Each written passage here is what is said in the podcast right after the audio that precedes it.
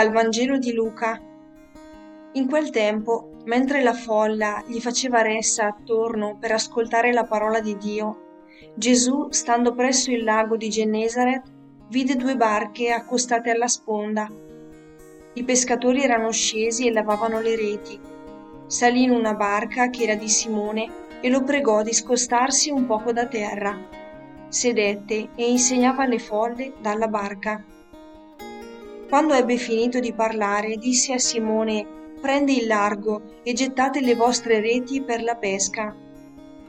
Simone rispose, Maestro, abbiamo faticato tutta la notte e non abbiamo preso nulla, ma sulla tua parola getterò le reti.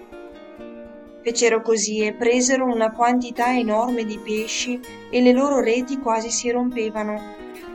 Allora fecero cenno ai compagni dell'altra barca che venissero ad aiutarli. Essi vennero e riempirono tutte e due le barche fino a farle quasi affondare. Al vedere questo, Simon Pietro si gettò alle ginocchia di Gesù, dicendo, Signore, allontanati da me, perché sono un peccatore. Lo stupore infatti aveva invaso lui e tutti quelli che erano con lui per la pesca che avevano fatto. Così pure Giacomo e Giovanni, figli di Zebedeo, che erano soci di Simone. Gesù disse a Simone, Non temere, d'ora in poi sarai pescatore di uomini. E tirate le barche a terra, lasciarono tutto e lo seguirono.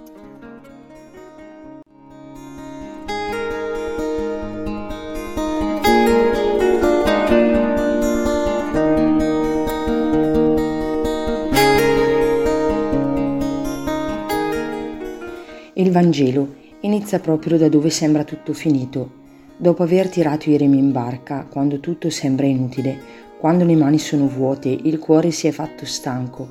Ecco, si comincia da lì, da uno o da tanti fallimenti. E scoprire con quanta delicatezza il Signore entra nelle nostre vite stanche, nei nostri animi abbattuti e rassegnati è davvero confortante. La pesca miracolosa è l'inizio di una storia di riscatto è sentire che qualcuno ci offre la possibilità di rimetterci in piedi dopo ogni caduta. Qualcuno che ci invita a ritrovare ragioni di vita buona e di impegno vero.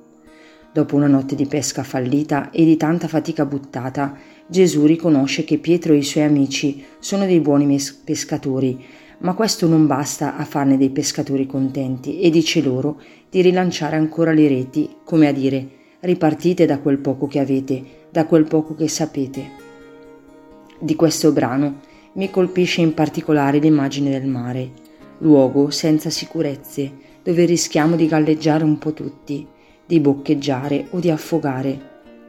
Tanta parte dell'umanità è proprio lì a boccheggiare, non solo per le difficoltà economiche, ma per le difficoltà esistenziali, quasi un sopravvivere a se stessi senza grande voglia di vivere e di lottare perché la vita sia veramente bella. Gesù lascia il messaggio di saperci prendere cura gli uni degli altri, di tirarci in salvo vicendevolmente, di mettere in gioco tutto ciò che abbiamo, tutto ciò che siamo e sappiamo, di fare tutto il possibile perché ad ogni uomo, ad ogni donna sia garantita la possibilità di sentirsi dignitosamente persone, consapevoli che siamo tutti peccatori perdonati dall'amore di Dio. Oggi mi impegno a fare un gesto concreto a chi si sente solo, fallito e rassegnato, per donare speranza e voglia di ricominciare.